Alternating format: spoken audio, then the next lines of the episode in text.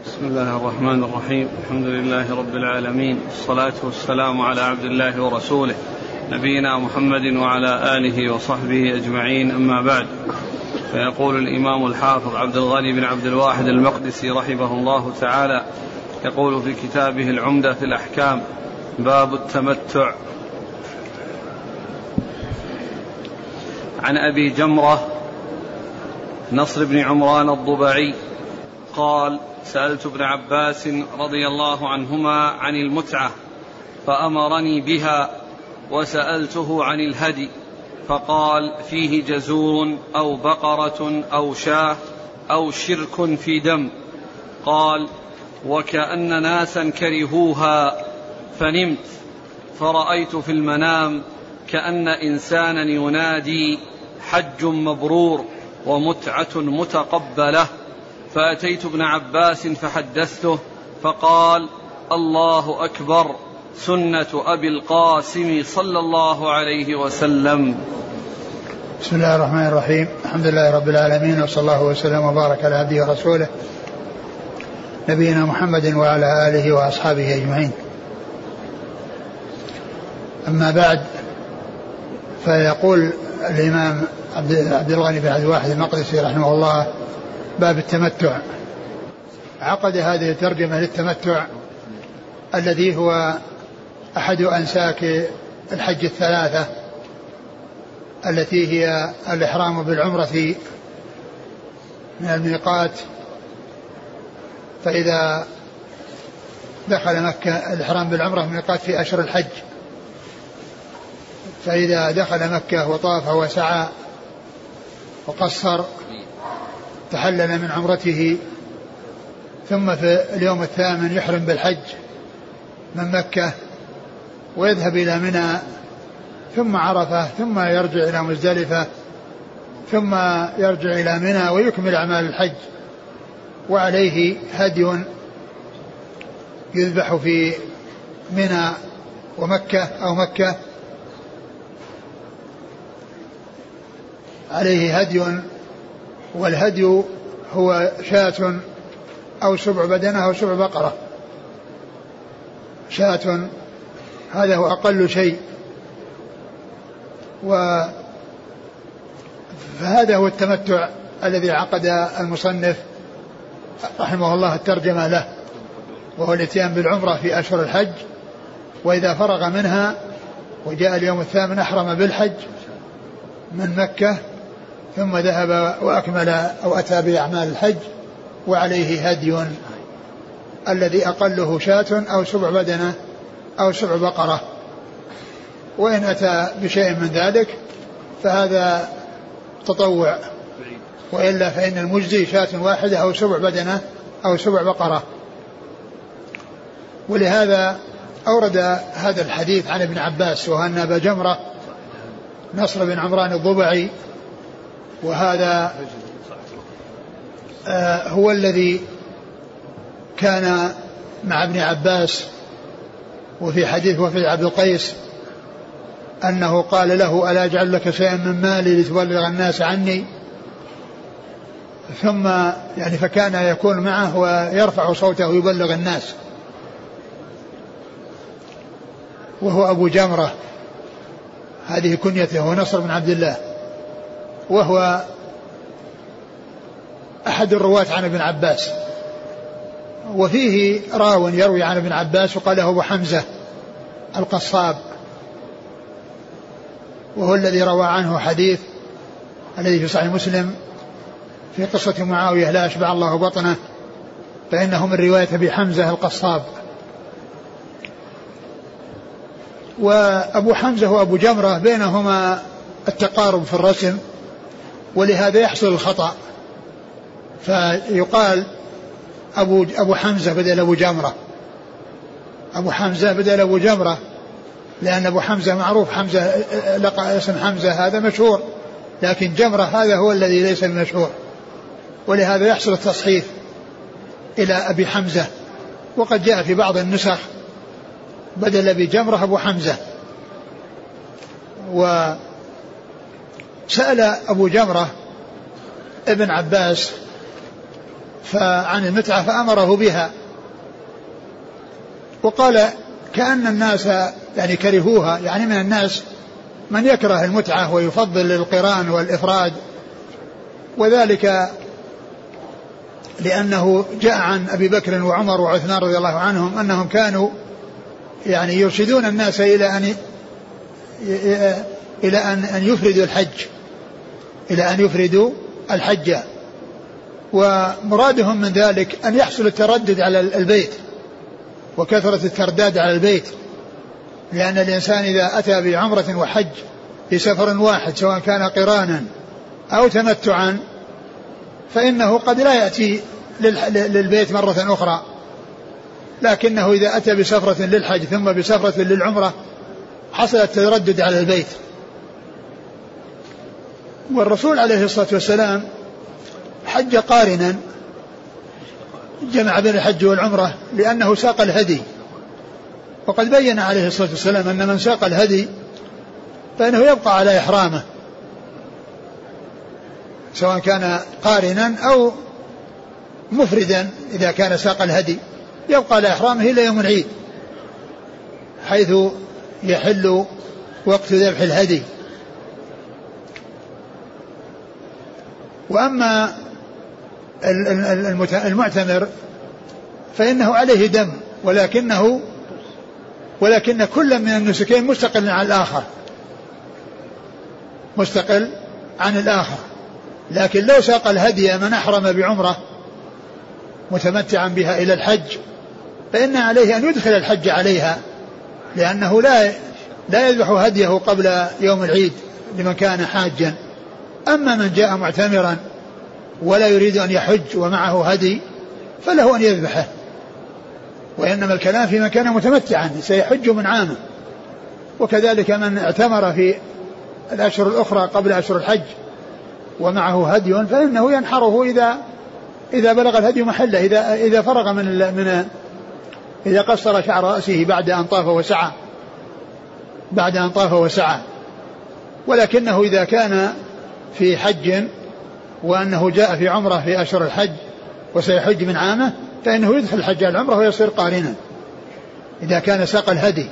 أما إذا لم يسقه فإنه يحرم بعمره, وهذا هو الأفضل الذي أرشد إليه الرسول عليه الصلاة والسلام في آخر الأمر, لأنه عليه الصلاة والسلام لما جاء من الميقات خير الناس بين أنساك الثلاثة القران والإفراد والتمتع, فكان منهم من أحرم بعمره متمتعة ومنهم من قرن ومنهم من أفرد, ولكنهم عندما قربوا من مكة أرشدهم عليه الصلاة والسلام أن من كان قارنا أو مفردا ولم يسق هديا فإنه يفسخ حرامه إلى عمره ويكون متمتعا. ولما راجعوه قالوا يا رسول الله إنك لم تحلل, فقال إني يعني سقت الهدي, وقال لو استقبلت من أمري ما استدبرت لما سقت الهدي, ولولا أن معي الهدي لا أحللت ولجعلتها عمرة. قالوا فهذا يدلنا على أن التمتع أفضل من غيره, لأن هذا هو الذي أرشد إليه الرسول صلى الله عليه وسلم أصحابه عندما قربوا مكة, وأكد ذلك عند المروة عند فراغهم من السعي. ولما راجعوه قال لو استقبلت من أمري ما استدبرت لما سقت الهدي ولجعلتها عمرة. قالوا فهذا يدل على أن التمتع أفضل. فابن عباس رضي الله عنه أرشد هذا السائل الذي سأله نصر بن عمران الضبعي إلى أنه يأتي بالعمرة, فأحرم بالعمرة وقال يعني آه وقد رأى في المنام كأنه أننا أن أن متكلما أو هاتفا يهتف به وهو في النوم آه حج حج مبرور, مبرور وعمرة ومتعة, ومتعة متقبلة ومتعة متقبلة فأخبر ابن عباس بهذا ففرح وسر وقال الله أكبر, لأن هذه رؤية تطابق ما جاءت به السنة والذي هو التمتع, ففرح بها. ومعلوم أن الرؤى لا يعول عليها إلا إذا كان الشيء الذي جاء فيها موافقا للشرع. أما أن يعول على رؤى دون أن يكون لها أساس فإن هذا لا, لا يصح.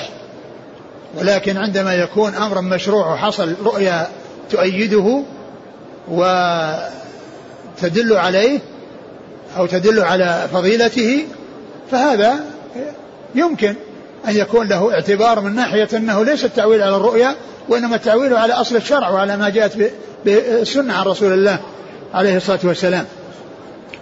وقال الله أكبر يعني فرحا وسرورا، وهذا يدل على أن الأمور أنه عند الفرح وعند الأشياء التي هذا يؤتى بالتكبير يؤتى بالتكبير. وقال الله أكبر عند حصول أي شيء يسر، لا يؤتى بالتصفيق مثل ما يفعل بعض الناس في هذا الزمان عندما يأتي شيء يعني يسرهم أو يعني كذا يصفقون، وإنما السنة أنه يكون التكبير كما جاء في هذا الحديث أو هذا الأثر عن ابن عباس، وكما جاء عن الصحابة مع الرسول عليه الصلاة والسلام، فإنهم إذا أخبرهم النبي صلى الله عليه وسلم بأمر يسرهم يقول يقولون الله أكبر، مثل الحديث الذي فيه أني أرجو أن تكونوا ثلث الجنة نصف الجنة، وكل مرة يقولون الله أكبر.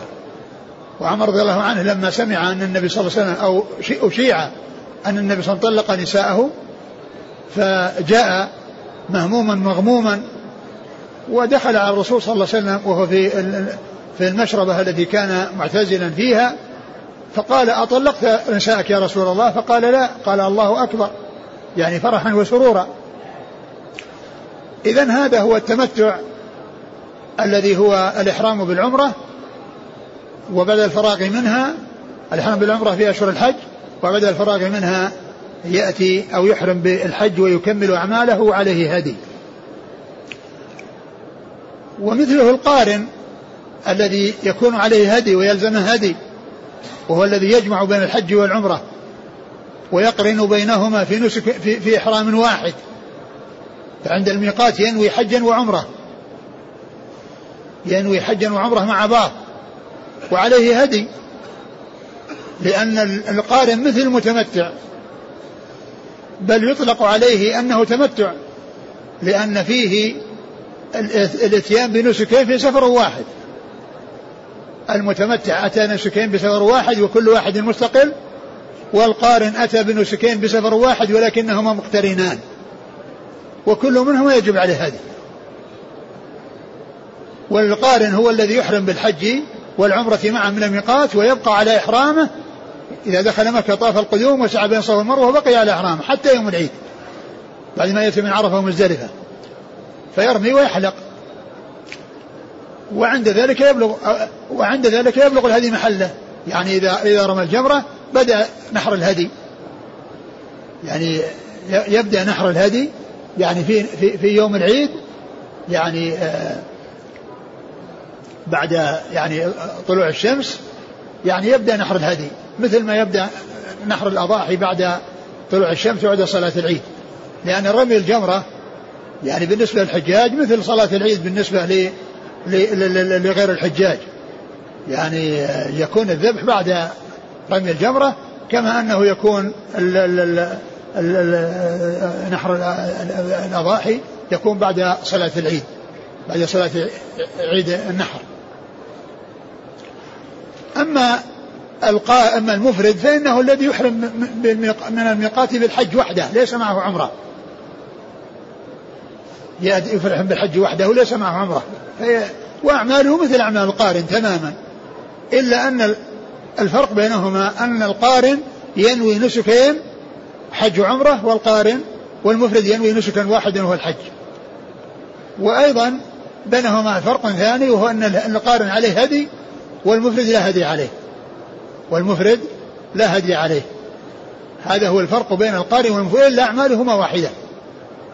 وكما قلت أفضلها أفضل الأنساك الثلاثة هو التمتع، لأن النبي عليه الصلاة والسلام أرشد أصحابه وأكد عليهم بذلك، ولما راجعوه قال لو استقبلت من أمري ما استدبرت لما سقت الهدي ولولا أن معي الهدي لا أحللت ولا جعلتها عمرة، فدل على ذلك دل ذلك على أن التمتع أفضل من غيره. وأيضا هو مشتمل على طوافين وسعيين، لأن فيه طواف وسعي للعمرة وطواف وسعي للحج، بخلاف, بخلاف القارن والمفرد فإنه ليس عليهما إلا طواف واحد وسعي واحد، للحج للحج والعمرة بالنسبة للقارن، وللحج بالنسبة للمفرد. اقرأ الحديث. عن أبي جمرة نصر بن عمران الضبعي قال: سألت ابن عباس عن المتعة فأمرني بها، وسألته عن الهدي فقال فيه جزور أو بقرة أو شاة أو شرك في دم. يعني سأله عن الهدي إيش مقداره، فقال جزور أو, أو بقرة أو شاة أو شرك في دم. وهذا يعني هذا هو الذي يمكن أن يكون يقدم هديا، وإلا فإنه لا يجب على الإنسان القارن والمتمتع أكثر من شاة أو سبع بدنه أو سبع بقرة، لكن من أراد أن يذبح جزورا فله ذلك يقدمه هديا، لكن لا يلزمه. ولو ذبح أراد يذبح بقرة له ذلك.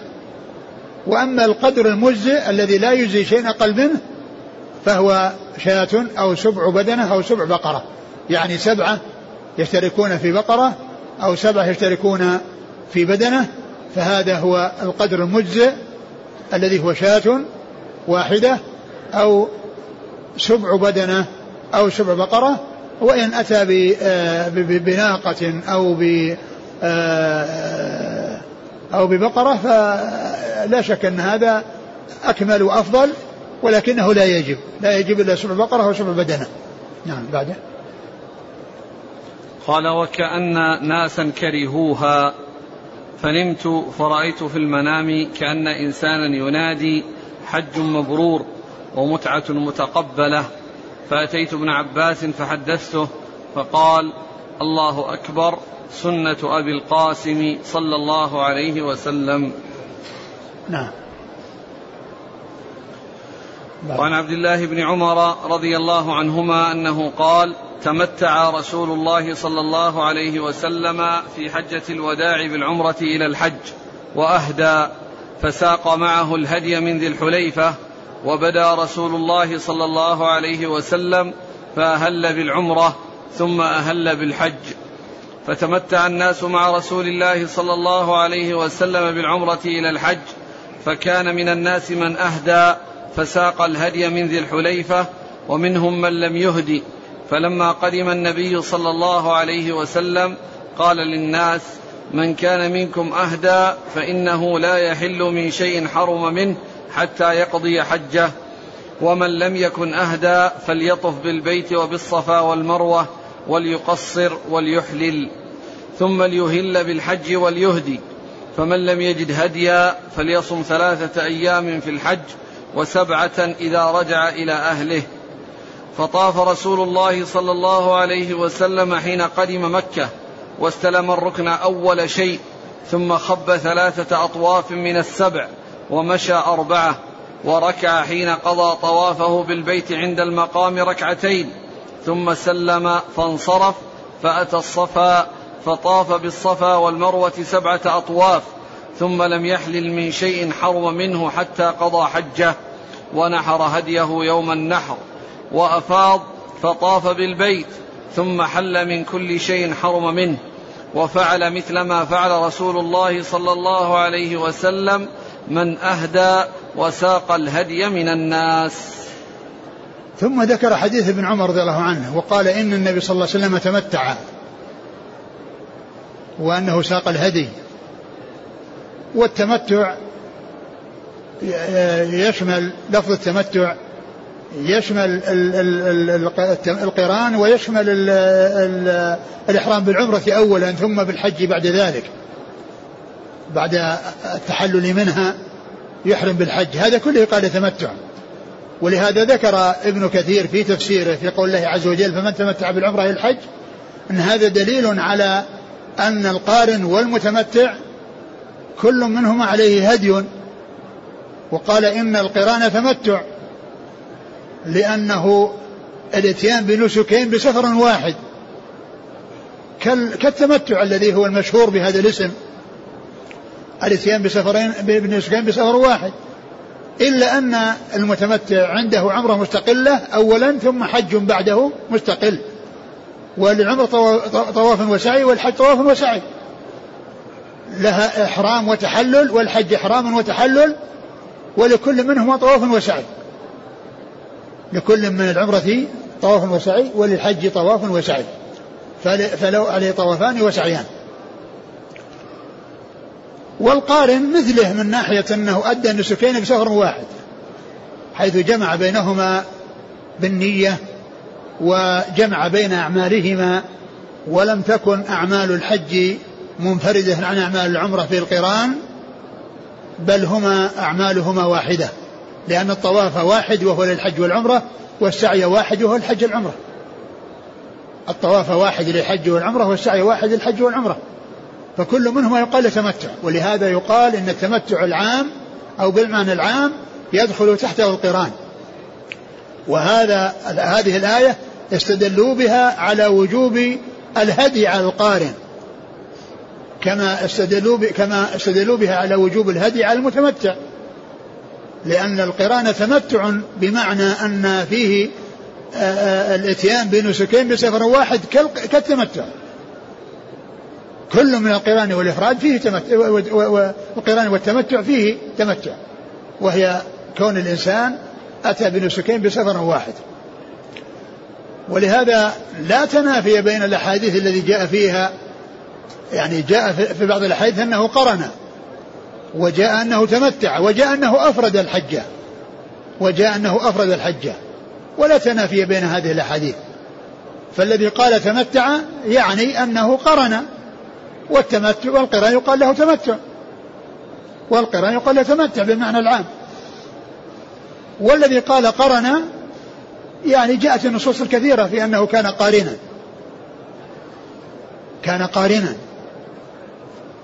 والذي جاء أنه أفرد الحجة يعني أفرد أعماله، يعني بمعنى أن, أن, أن, أن الأعمال التي هي طواف وسعي يعني شيء واحد، ولكنه للحج والعمرة، شيء واحد مفرد ولكنه للحج والعمرة، اللي هو القران اللي هو القران يعني لأنه يعني جمع بينهما. لكن من قال أفرد الحج يعني أفرد أعماله أفرد أعماله بمعنى أنه أتى به على هيئة القران، وهو ليس بقران لأنه نسك واحد. فإذا أفرد أعماله بمعنى أنه أتى بأعمال، النبي صلى الله عليه وسلم أتى بأعمال الحج والعمرة على هيئة الإفراد، من ناحية أنه طواف واحد وسعي واحد. فإذا هذا هو معنى الإفراد، أو يحمل عليه الإفراد، ما جاء أنه حج مفردا، وإنما جاء أنه أفرد الحج أنه أفرد الحج وهذا هو معنى إفراد الحج، يعني أفرد أعماله، بمعنى أنه صارت أعماله مفردة، يعني اللي هو يعني أنه أتى بالقران، يعني ما بالحج والعمرة معا، الذي هو على على شكل أعمال الحج، الذي هو أعمال واحدة تصلح للاثنين. فجاء أنه قرن، وجاء أنه أفرد الحج، وجاء أنه تمتع. والحديث الذي معنا أنه تمتع أنه تمتع وساق الهدي. ومعلوم أن من ساق الهدي يجب عليه أن يكون قارنا أو مفردا، وأما المتمتع لا لا يسوق هديا، ولو ساق المتمتع الذي أحرم بالعمرة هديا يدخل الحج العمرة ويبقى على إحرامه إلى يوم النحر، لأن النحر لمن كان حاجا سواء قارنا أو متمتعا لا يكون نحر هديه إلا يوم النحر لا يكون نحر هديه إلا يوم النحر لا يكون بعد الانتهاء من العمرة وقبل أن يدخل في الحج. فإذا ما جاء في الحديث أنه تمتع أي أنه آآ آآ أنه أتى بالقران الذي هو يطلق عليه تمتع بالمعنى العام. ولهذا استدلون بنفس الآية فمن تمتع، قالوا إنها دليل على وجوب الهدي على القارن وعلى المتمتع، لأن القران هو تمتع بمعنى أنه أدى نسكين بسفر واحد. ما إيش؟ عن عبد الله بن عمر رضي الله عنهما قال: تمتع رسول الله صلى الله عليه وسلم في حجة الوداع بالعمرة إلى الحج وأهدى، فساق معه الهدي من ذي الحليفة، يعني تمتع بالعمرة إلى الحج وأهدى. وهذا يبين أن هذا التمتع هو القران وليس التمتع الذي هو الذي هو بالمعنى العام الذي يأتي بالعمرة مستقلة والحج مستقل، لأنه ساق الهدي، ومن ساق الهدي فلا بد أن يكون قارنا، إن أحرم بالعمرة يضيف إليها الحج، وإن أحرم بالحج فله أن يبقى ولا لم يدخل عليه العمرة، لأن لأن القارن المفرد إذا أراد أن يتطوع بهدي فله يتطوع لكن لا يجب عليه، وأما القارن فيجب عليه، لكنه إن ساقه من الميقات ف يعني فلا فلا فلا فلا بد أن يكون قارنا، لا بد أن يكون قارنا يعني، وإذا أحرم بالعمرة أدخل عليه الحج وصار قارنا ولا يتحلل من إحرامه إلا يوم العيد، وهذا هو الذي فعله الرسول صلى الله عليه وسلم، فإنه أحرم بالعمرة والحج.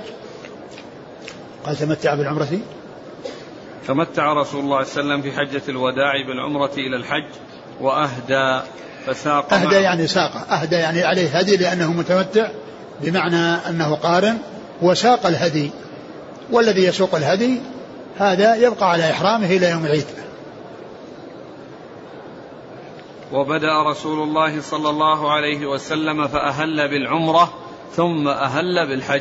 يعني هذا التفسير هذا فيه يعني آه يعني آه أقول آه ما يتعلق بكونه بدأ بالحج وبدأ بالعمرة، هو عليه الصلاة والسلام نوى اثنين يعني حجا وعمرة، لكن هل بدأ بالعمرة وأضاف إليها الحج أو بدأ بالحج وأضاف إلى العمرة أو أنه نطق بهما جميعا وأتى بهما جميعا، فيحتمل أن يكون يعني بدأ بالعمرة ثم أضاف إليها الحج لأنه كان قارن، أو أنه قرن وأضاف العمرة يعني حتى يعني يكون آه يعني آه أتى بنسكين, بنسكين في سفر واحد. نعم. فتمتع الناس مع رسول الله صلى الله عليه وسلم بالعمرة إلى الحج، فكان من الناس من أهدى فساق الهدي من ذي الحليفة. فتمتع الناس مع رسول الله عليه السلام، يعني منهم من تمتع كما تمتع هو الذي هو القران، ومنهم من تمتع الذي هو الاتيان بالعمرة أولا، وهذا الذي كان أحرم به نساء الرسول صلى الله عليه وسلم أمهات المؤمنين، فإنهن أحرمنا بعمرة، ولما وصلنا مكة طفنا وسعينا وقصرنا وأحرمنا في اليوم الثامن. أما عائشة فقد جاءها الحيض وهي في العمرة، ولما خرج الناس إلى الحج والحيض لا يزال معها أمرها بأن تدخل الحج على العمرة، فتحرم بالحج وتضيف إلى العمرة التي أحرمت بها الميقات، فتكون بذلك قارنة، وفعلت ذلك اضطرارا لأنه لا لم يمكنها أن تطوف وتسعى للعمرة بسبب الحج الذي وصل، وهي لم تؤدي الطواف والسعي، فأمرها بأن تدخل الحج العمرة، لأن العمرة موجودة من الميقات، والحج حصل عند عند خروج الناس للحج لأنها لم تطهر من حيضها، فأدخلت الحج على العمرة وصارت قارنة. ولهذا في الآخر لما طلبت من النبي صلى الله عليه وسلم أنها تعتمر بعد الحج، وقالت إنها يعني إن إن إن إنه ما حصل لها أنها تطوف وتسعى طوافا تطوف طوافا آخر وسعي آخر كالذي حصل لأمهات المؤمنين، قال طوافك وسعيك يكفيك لحجك وحجك وعمرتك، لأنها قارنة، طوافك وسعيك يكفيك لحجك وعمرتك، وهذا شأن القارن لأنه يطوف طوافا واحدا ويسعى سعي واحدا ويكفيه عن الحج والعمرة، ويكفيه عن الحج والعمرة.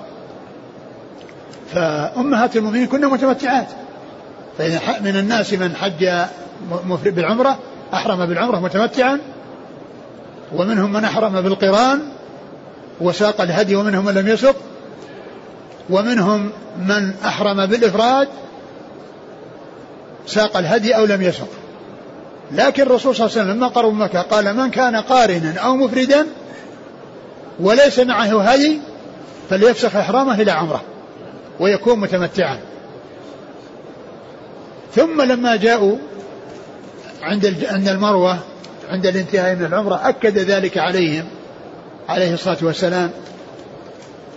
أما من كان قارنا ومفردا وقد ساق الهدي فيبقى على إحرامه كما فعل رسول الله صلى الله عليه وسلم والذين أحرموا معه وساقوا الهدي، الذين أحرموا معه بالقران أو الإفراد وساقوا الهدي فإنهم يبقون على إحرامهم إلى إلى يوم العيد.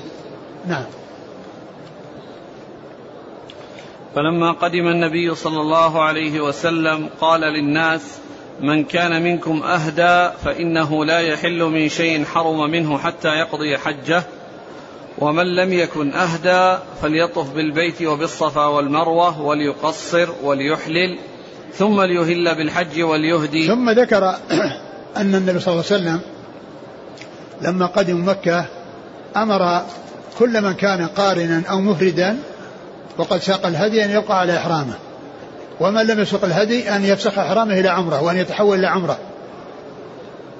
فيكون الذين لم يسقوا الهدي سواء كان يعني من القارنين والمفردين وتحولوا إلى عمره والذين أحرموا بعمره، هؤلاء طافوا بالبيت طواف العمره وسعوا بين الصفا والمروة سعي العمره ثم قصروا لأن الحج قريب، لأنهم كانوا دخلوا في رابع ذي الحجة، ولو حلقوا حلقوا الرؤوس ما ينبت الشعر في هذه المدة القصيرة، فكانوا فعلوا التقصير ليبقى شعر يحلقونه بعد الحج، لأن لم يبقى على الحلق إلا خمسة أيام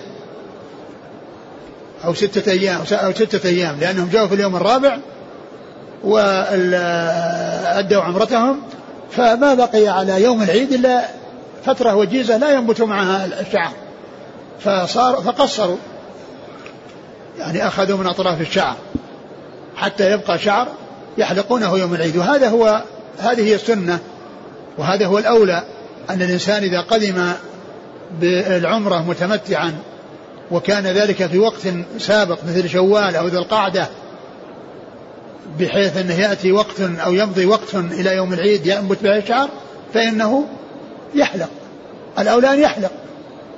أما إذا وصل متأخرا كوصول الرسول صلى الله عليه وسلم وأصحابه في يوم الرابع من ذي الحجة فإن الأولى في حقهم التقصير ليبقى شعر يحلقونه يوم العيد، ليبقى شعر يحلقونه يوم العيد عند التحلل من الحج، عند التحلل من الحج. لكن إذا كانوا في وقت مبكر يعني ينبت معه الشعر فالأولى في حقهم الحلق، وإن كانوا متأخرين والحج قريب فالأولى في حقهم التقصير، وهذا هو الذي حصل مع أصحاب الرسول صلى الله عليه وسلم مع رسول الله عليه الصلاة والسلام في حجة الوداع. فإن من كان فإن من كان محرما بعمرة سواء كان أحرم بها من الميقات أو حول الحج أو القران إليها لأنه لم يسق هدي فإنهم يطوفون بالبيت ويسعون إلى الصفا والمروة ويقصرون. هذه هذه السنة وهذا هو الذي ينبغي، لأنه لا لا ينبت الشعر في فترة وجيزة والناس بحاجة إلى الحلق يعني في يوم العيد. نعم. فمن لم يجد هديا فليصم ثلاثة أيام في الحج وسبعة إذا رجع إلى أهله. يعني ال ال ال ال المتمتع المتمتع عليه هدي، والقارن إذا لا يعني عليه هدي سواء إن كان ساقه فإحرامه يبقى, يبقى على إحرامه إلى يوم العيد، وإن كان لم يسقه فإنه يتحول إلى عمره ويصير متمتع عليه هدي. ولو بقي على القران وهو لم يسق هديا فإن عليه الهدي، فإن عليه الهدي لو بقي على إحرامه، لأن فسخ الحج أو القران إلى العمرة هذا ليس بواجب وإنما هو مستحب، وبعض أهل العلم يقول بوجوبه، لكن جمهور العلماء على القول بعدم الوجوب. لكن من كان قارنا فالهدي لازم له سواء ساقه أو لم يسقه، والمتمتع الهدي لازم له ولا يسوق هديا كما عرفنا، لأنه لو ساقه وأحرم بعمره فإنه يدخل عليه الحج حتى لا حتى يحل حتى يأتي وقت نحره أو يكون يعني نحر هديه عندما يأتي عندما يأتي وقت النحر الذي هو الذي هو يوم العيد. نعم. فطاف رسول الله صلى الله عليه وسلم حين قدم مكة واستلم الركن أول شيء، ثم خب ثلاثة أطواف من السبع ومشى أربعة، وركع حين قضى طوافه بالبيت عند المقام ركعتين. ثم إن الرسول عليه الصلاة والسلام وقد كان قارنا سائقا الهدي لا لم يتمكن من التحول إلى العمرة كما فعل أصحابه الذين لم يسوقوا الهدي. لما وصل مكة طاف طواف القدوم، طاف طواف القدوم وسعى سعي القران بعد طواف القدوم، لأن هذا السعي للحج والعمرة، والسعي له محلان، محل بعد القدوم ومحل بعد الإفاضة.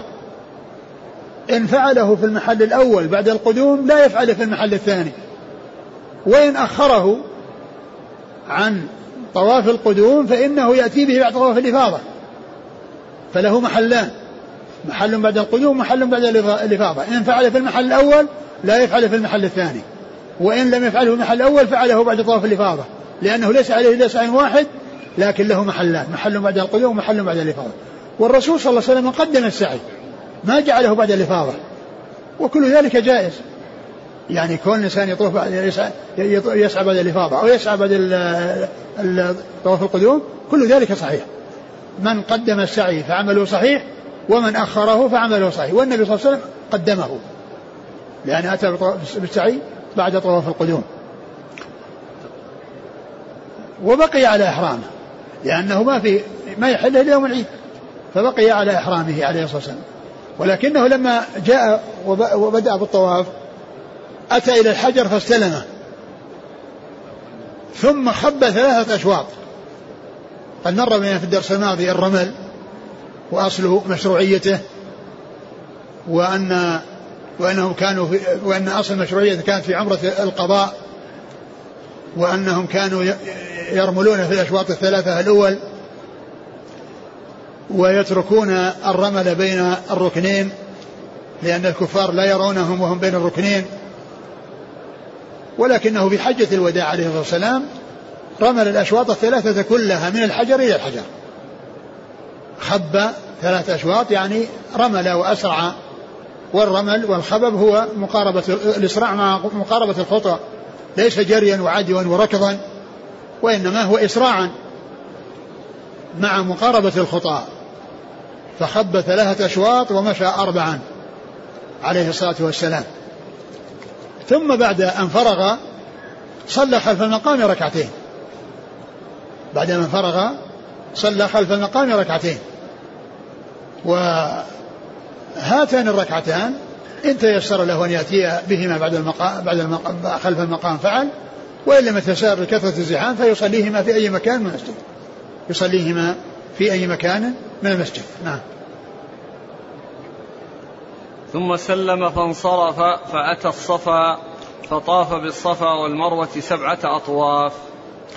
فلما سلم من من من من ركعتي الطواف ذهب إلى الصفا وسعى بين الصفا والمروة سبعة أشواط، يبدأ بالصفا ويختم بالمروة، يبدأ بالصفا ويختم بالمروة.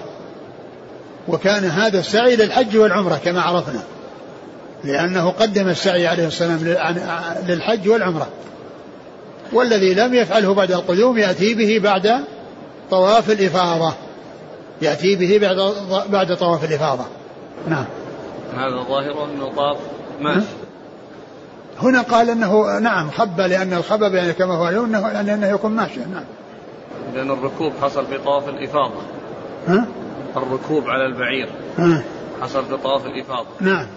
أن قوله أنه خب أو أنه مشى، لأنها الخبب لا شك أنه ماشي، فيكون يمكن في طواف الإفاضة. إن أمس قلنا أنه بعد في طواف القدوم. طواف القدوم.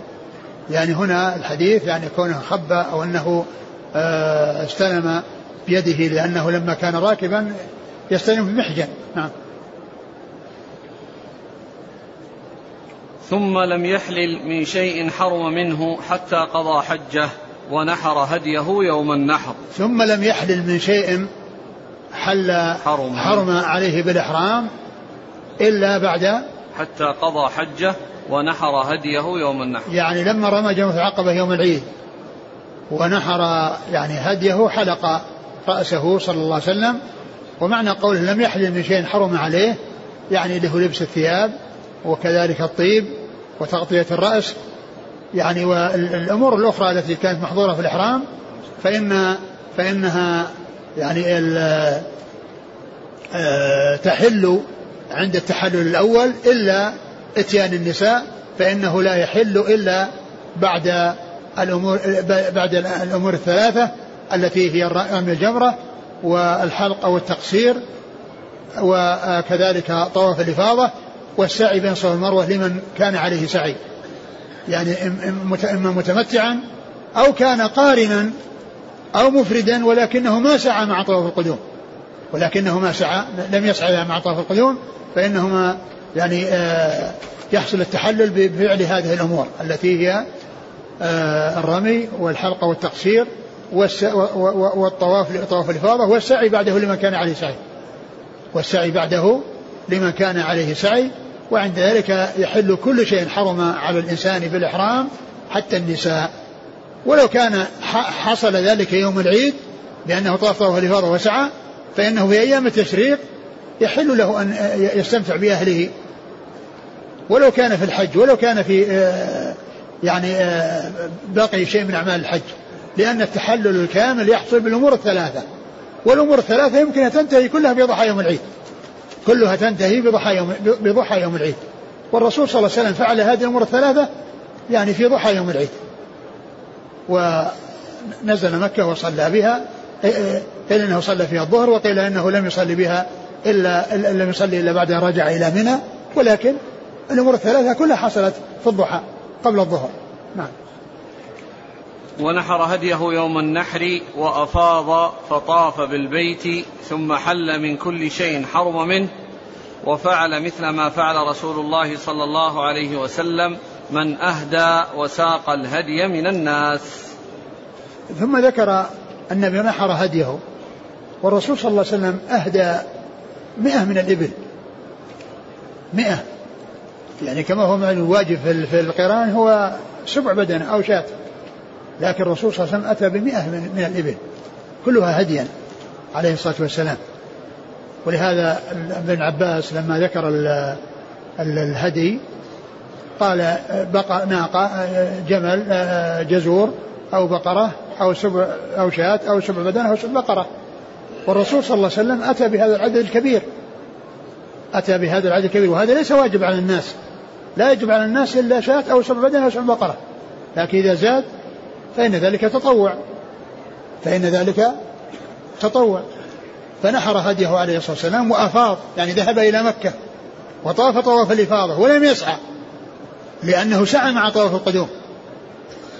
قال وفعل كفعل الرسول صلى الله عليه وسلم من ساق الهدي معه من الناس, الذين ساقوا الهدي معه من ذي الحليفة هؤلاء فعلوا كما فعل, طافوا وسعوا واستمروا على إحرامهم ورموا الجمار ونحروا الهدي وأفاضوا مع النبي عليه الصلاة والسلام, يعني في, في, في الوقت الذي آه الذي فعله الرسول صلى الله عليه وسلم, حيث أنهم فعلوا هذه الأمور التي فعلها رسول الله عليه الصلاة والسلام.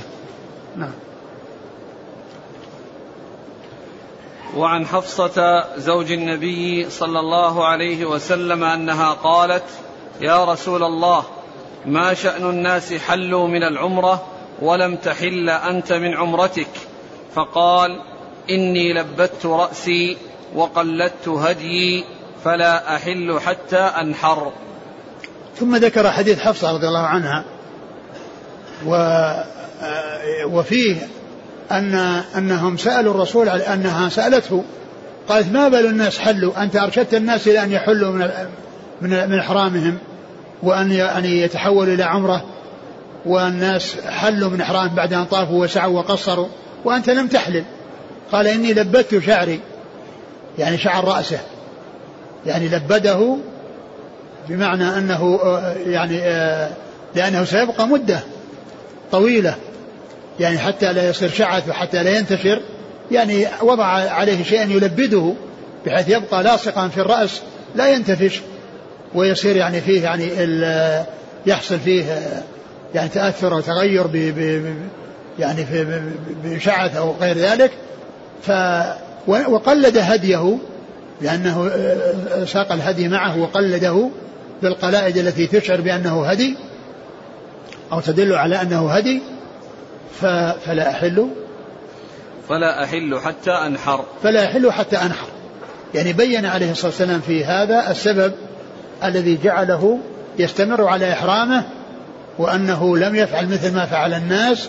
وفي بعض الروايات وبعض الأحاديث الأخرى أنه قيل له أن كيف كيف آه يعني نحلل وأنت باق على إحرامه، فقال عليه الصلاة والسلام لو استقبلت من أمري ما استدبرت ولما سقت الهدي ولا جعلتها عمرة.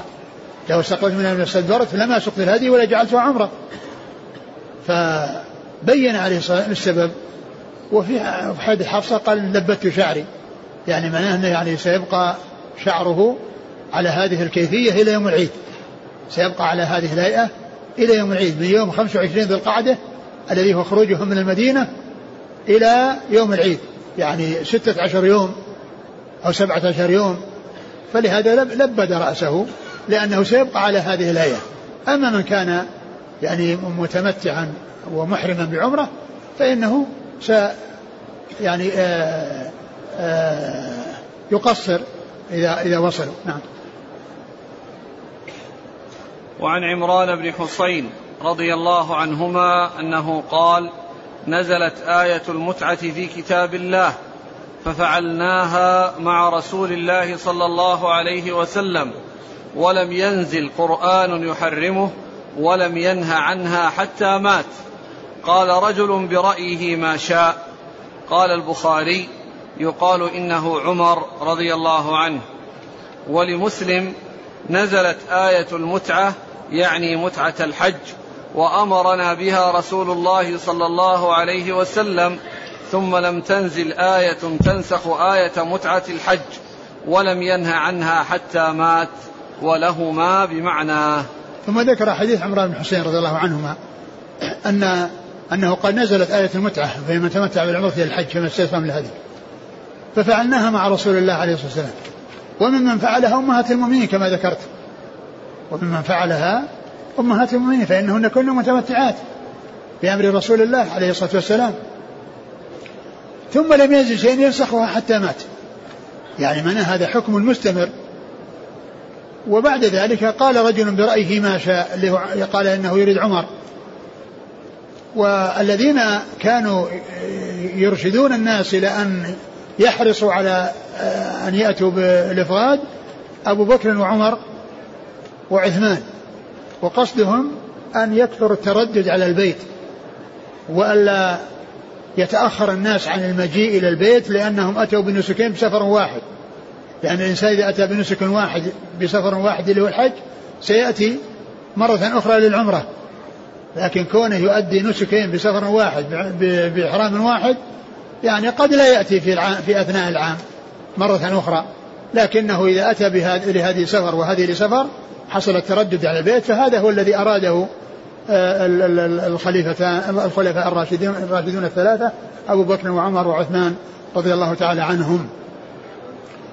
والحاصل أن وهذا يدلنا على أن الأمر بفسخ الحج إلى العمرة ليس للوجوب، لأنه لو كان ذلك واجبا لما كان هؤلاء الخلفاء الثلاثة رضي الله عنهم وارضاهم يفردون ويرشدون إلى الإفراد من أجل أن يتردد الناس على البيت، لأن فهذا يدل على أنه مستحب. ومما يدل على بقاء حكم القران والإفراد أن النبي عليه الصلاة والسلام أخبر كما في صحيح البخاري عن عيسى بن مريم عليه الصلاة والسلام أنه إذا نزل في آخر الزمان من السماء فإنه يحرم بعمرة أو بحج أو يجمع بينهما. فكون النبي أخبر بأن صلى الله عليه وسلم بأن عيسى يحرم بحج مفرد أو بعمرة وحج أو بعمرة يعني مستقلة مع الحج يعني قبل الحج، يدل على أن هذه الأمساك الثلاثة كلها باقية, ومنها القران والإفراد ومنها القران والإفراد فإنهما باقيان. فإذا ما جاء شيء ينسخ ويحرم المتعة, وفعلها أصحابه معه ومنهم أمهات المؤمنين, وجاء أن عيسى بن مريم يفعلها في آخر الزمان, وهذا إخبار الرسول صلى الله عليه وسلم, وهو, يأتي وهو يحكم بشريعة الرسول عليه الصلاة والسلام ويتبع شريعة الرسول, لا يتبع شرعه ودينه الذي كان بعثه الله به, وإنما يتبع ما جاء به الرسول صلوات الله وسلامه وبركاته عليه, لأن هذه الشريعة ناسخة لجميع الشرائع, ولا عمل بعد بعثته صلى الله عليه وسلم إلا طبقا لشريعته, لا عمل بعثته بعد بعثته إلى آخر الزمان إلا بشريعته صلوات الله وسلامه وبركاته عليه. ولهذا عيسى عليه الصلاة والسلام يأتي ب بما يأتي به طبقا لشريعة الرسول عليه الصلاة والسلام. أعد الحديث. عن عمران بن حصين رضي الله عنهما أنه قال: نزلت آية المتعة في كتاب الله ففعلناها مع رسول الله صلى الله عليه وسلم, ولم ينزل قرآن يحرمه ولم ينه عنها حتى مات. قال: رجل برأيه ما شاء. قال يعني البخاري يعني ما جاء لا كتاب ولا سنة, لا لم ينزل قرآن ولم يحصل من الرسول صلى الله عليه وسلم نهي عنها, إذن حكمها باقي ومستمر. وكون, وكون بعض الصحابة يعني جاء عنه فعل غير ذلك لا يمنع من هذا, لأن المنع إنما يكون بنسخ وبقرآن ينزل, ينزل, ينزل به جبريل على الرسول عليه الصلاة والسلام, أو وحي يعني غير, غير القرآن ينزل به جبريل على الرسول عليه الصلاة والسلام, وكل ذلك لم يحصل. إذن التمتع مستمر وهو باقي. و بعض العلماء أوجبه وقال إنه واجب وليس الإنسان يحرم بقران ولا بإفراد, وجمهور على أنه يمكن أو أنه يجوز القران والإفراد. والدليل على ذلك ما ذكرته, كون الخلفاء الراشدين الثلاثة كانوا يفردون ولو, كان ولو فهموا أن ذلك واجبا ما تركوه, ولأن عيسى بن مريم في آخر الزمان يحصل منه الإهلاء الإحرام بأحد الأنساك الثلاثة. قال: والذي نفسه لا يهلن ابن مريم بعمرة أو حج أو لا يثنينهما, أي يعني يأتي بهما جميعا, فهو إما أن يحرم بحج أو بعمرة أو بقران. إذن حكم الإفراد والقران موجود لآخر الزمان كما جاء في هذا الحديث. نعم. انتهى. ولمسلم نزلت آية المتعة يعني متعة الحج, وأمرنا بها رسول الله صلى الله عليه وسلم, ثم لم تنزل آية تنسخ آية متعة الحج ولم ينهى عنها حتى مات. هذا مثل مثل تقدم. ولهما بمعنى, ولهما يعني في الصحيحين بمعنى, مع أنه يعني الحديث هو في الصحيحين. تقرأ في تفسير الناسك موضع من من دخول الاستعداد للحج, الاستعداد للإحرام, الاستعداد للإحرام. قال فضيلة الشيخ حفظه الله في كتابه تفسير الناسك بأحكام المناسك على ضوء الكتاب والسنة والمأثور عن الصحابة: الاستعداد للإحرام إذا أراد المسلم العمرة أو الحج وكان سفره بالطائرة أو بالسيارة من أماكن قريبة من المواقيت كالمدينة, فيمكنه الاستعداد للإحرام وهو في منزله, فيأخذ ما يحتاج إلى أخذه كتقليم الأظفار وقص الشارب وحلق العانة ونتف الإبطين والاغتسال للإحرام والطيب ولبس الإزار والرداء. وإذا كان الإحرام بعد دخول عشر ذي الحجة وهو يريد أن يضحي, فلا يأخذ عند الإحرام من شعره وأظفاره شيئا, لحديث أم سلمة رضي الله عنها أن النبي صلى الله عليه وسلم قال: إذا رأيتم هلال ذي الحجة وأراد أحدكم أن يضحي فليمسك عن شعره وأظفاره. رواه مسلم. ولا يدخل في ذلك تقصير الرأس عند انتهائه من العمرة في العشر, لأن ذلك واجب من واجبات العمرة. فإذا مر بالميقات أو حاذاه جوا أو برا أو بحرا نوى الدخول في النسك الذي يريده من عمرة أو حج أو حج وعمرة. وإذا مر بالميقات وقد جاء من مكان بعيد كاليمني الذي مر بيلملم فإنه ينزل فيه ويستعد للإحرام بالاغتسال وأخذ ما يحتاج إلى أخذه ولبس الإزار والرداء ثم الإحرام منه. ثم أيضا يعني يجوز أن الإنسان وهو في بلده ما دام أنه جاي في الطائرة، والطائرة يعني تنزل في يعني في في في مطار جدة، فإنه له أن يلبس إزاره ورداءه في بلده ويبقى في إزاره ورداءه. وإذا قرب من الميقات ينوي ينوي لأن ما دام جلسة واحدة وهو جالس في الطائرة فيعني يصعب كل إنسان يستعد وهو في الطائرة بالاغتسال، فهو يفعل ذلك في بيته ويلبس إزاره ورداءه ثم يركب ويبقى يعني غير محرم، لأن الإحرام لا يكون عند الميقات، لكن الاستعداد يكون قبل ذلك، يكون يستعد ويغتسل ويتهيأ ويلبس إزار ورداء يفعل لا بأس، لكن لا يقال له محرم، لأن لبس الإزار والرداء ما يقال إحرام، هذا لباس إحرام، والإحرام هو نية الدخول في النسك أن ينوي، والنية لا تكون إلا عند الميقات. فإذا مر فإذا مر بالميقات يعني يحرم منه أو حاذاه يحرم منه، لكن إذا كان بالطائرة فإنه يحرم قبل قبل أن يصل للميقات بقليل، يعني حتى لا تتجاوز الطائرة المكان الذي يحرم منه، فلو أحرم قبل ذلك بقليل ما يؤثر، لأن ذلك احتياط حتى لا تفوت الطائرة تجاوز الميقات غير محرم، ولو أحرم قبل الميقات يصح، لكن السنة عند الميقات، لكن من, من باب الاحتياط يعني كل إنسان عندما يقرب من الميقات يحرم, يحرم, يحرم هذا, هذا فيه الاحتياط حتى لا تجاوز الطائرة. الإحرام الإحرام هو نية الدخول في النسك، ولا يكون محرما إلا بنية الدخول فيه، لقوله صلى الله عليه وسلم إنما الأعمال بالنيات، رواه البخاري ومسلم. وأما لبس الإزار والرداء بدون نية فليس بإحرام، وإنما هو استعداد للإحرام، فينوي بقلبه النسك الذي يريد الذي يريده، فإن أراد التمتع نوى عمره، وإن أراد الإفراد نوى حجا، وإن أراد القران نوى حجا وعمره. وهذا فيما إذا مر بالميقات أو حاذاه في أشهر الحج، وهي شوال وذو القعدة والعشر الأول من ذي الحجة.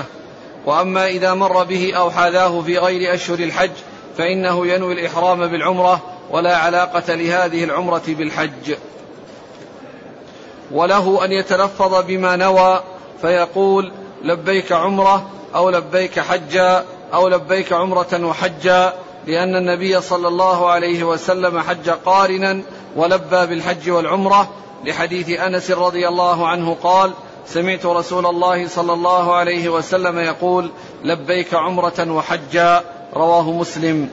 أو يقول لبيك اللهم عمرة أو لبيك اللهم حجا أو لبيك اللهم عمرة وحجا، لحديث جابر قال قدمنا مع رسول الله صلى الله عليه وسلم ونحن نقول لبيك اللهم لبيك بالحج، فأمرنا رسول الله صلى الله عليه وسلم فجعلناها عمرة، رواه البخاري. ولا يتلفظ بما نوى في غير الحج والعمرة كالطواف والسعي والصلاة والزكاة والصيام وغير ذلك، لأنه لم يرد بذلك سنة عن رسول الله صلى الله عليه وسلم، ولو كان خيرا لسبق إليه أصحاب رسول الله صلى الله عليه وسلم وغيرهم من لسبق إليه أصحاب رسول الله صلى الله عليه وسلم وغيرهم وغيرهم من سلف هذه الأمة.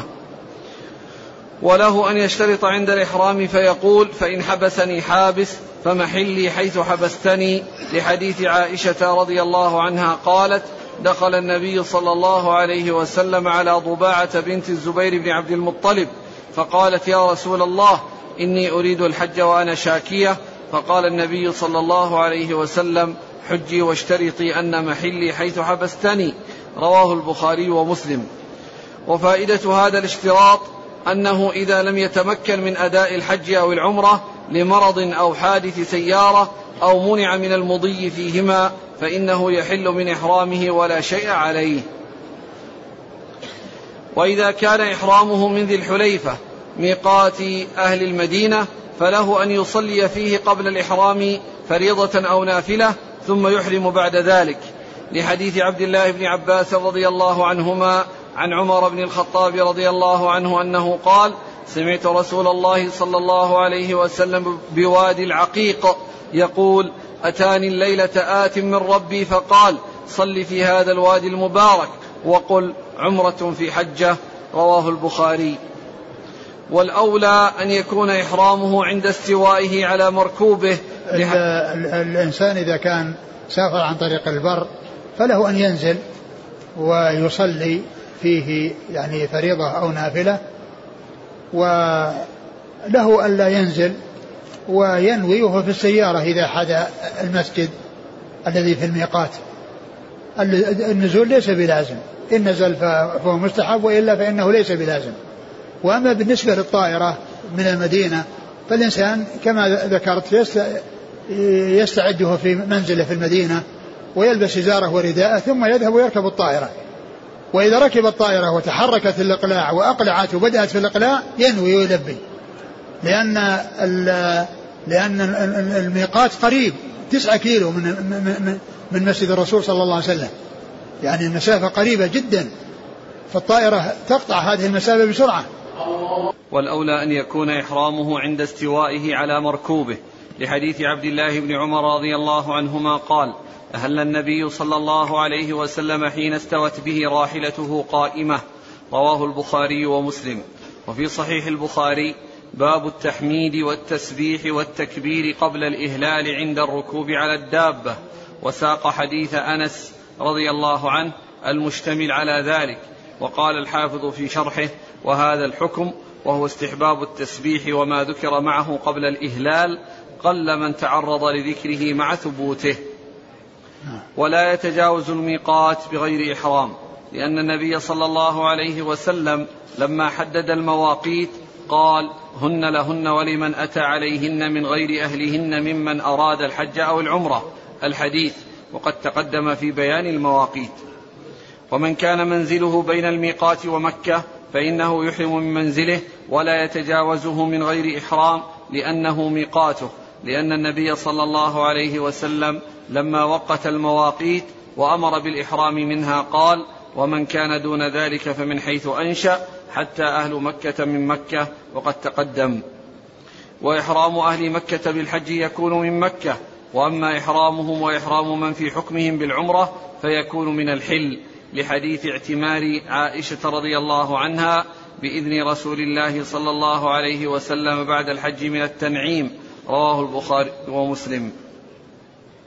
وفي إحرام أهل مكة بالعمرة من الحل جمعهم في عمرتهم بين الحل والحرم، كما أن في إحرامهم بالحج من مكة ووقوفهم بعرفة وهي من الحل جمعهم بين الحل والحرم. والتمتع هو أن يحرم بالعمرة من الميقات في أشهر الحج فيطوف ويسعى ويحلق أو يقصر ويتحلل، ثم يحرم بالحج في اليوم الثامن من ذي الحجة فيأتي بأعمال الحج، وعليه هدي وهو شاة أو سبع بدنة أو سبع بقرة، فمن لم يجد صام ثلاثة أيام في الحج وسبعة إذا رجع، لقول الله عز وجل: فمن تمتع بالعمرة إلى الحج فما استيسر من الهدي، فمن لم يجد فصيام ثلاثة أيام في الحج وسبعة إذا رجعتم، تلك عشرة كاملة، ذلك لمن لم يكن أهله حاضر المسجد الحرام. وهذا الدم الواجب على المتمتع، ومثله القارن دم شكران لا دم جبران، والمعنى أنه شكر لله عز وجل على أداء نسكي الحج والعمرة في سفر واحد، وليس جبرا لنقص. قال ابن كثير في تفسير قوله تعالى: فمن تمتع بالعمرة إلى الحج فما استيسر من الهدي، أي فإذا تمكنتم من أداء المناسك، فمن كان منكم متمتعا بالعمرة إلى الحج، وهو يشمل من أحرم بهما أو أحرم بالعمرة أولا فلما فرغ منها أحرم بالحج، وهذا هو التمتع الخاص وهو المعروف في كلام الفقهاء. والتمتع العام يشمل القسمين كما دلت عليه الأحاديث الصحاح، فإن من الرواة من يقول تمتع رسول الله صلى الله عليه وسلم، وآخر يقول قرن، ولا خلاف أنه ساق هديا. والقران أن يحرم بالعمرة والحج من الميقات، فإذا وصل طاف طواف القدوم وسعى بين الصفا والمروة وبقي على إحرامه إلى يوم النحر، فيتحلل من الإحرام بعد رمي جمرة العقبة وحلق الرأس أو تقصيره، وعليه هدي كالمتمتع. والمفرد أن يحرم من الميقات بالحج ويعمل, ويعمل كما يعمل القارن، إلا أن القارن عليه هدي والمفرد لا هدي عليه. وأفضل الأنساك التمتع، لأن أصحاب رسول الله صلى الله عليه وسلم الذين حجوا معه منهم من أحرم بعمره، ومنهم من أحرم بحج، ومنهم من أحرم بحج وعمره. ولما وصلوا إلى مكة أمر صلى الله عليه وسلم كل من كان قارنا أو مفردا ولم يكن ساق هديا أن يفسخ إحرامه إلى عمره فيكون متمتعا، وهو صلى الله عليه وسلم لا يرشد إلا إلى ما هو الأكمل والأفضل. ولما كان النبي صلى الله عليه وسلم قارنا سائق سائقا الهدي بقي على إحرامه، فراجعه الصحابة رضي الله عنهم في ذلك فقال لو استقبلت من أمري ما استدبرت ما أهديت، ولولا أن معي الهدي لأحللت. رواه البخاري ومسلم من حديث جابر.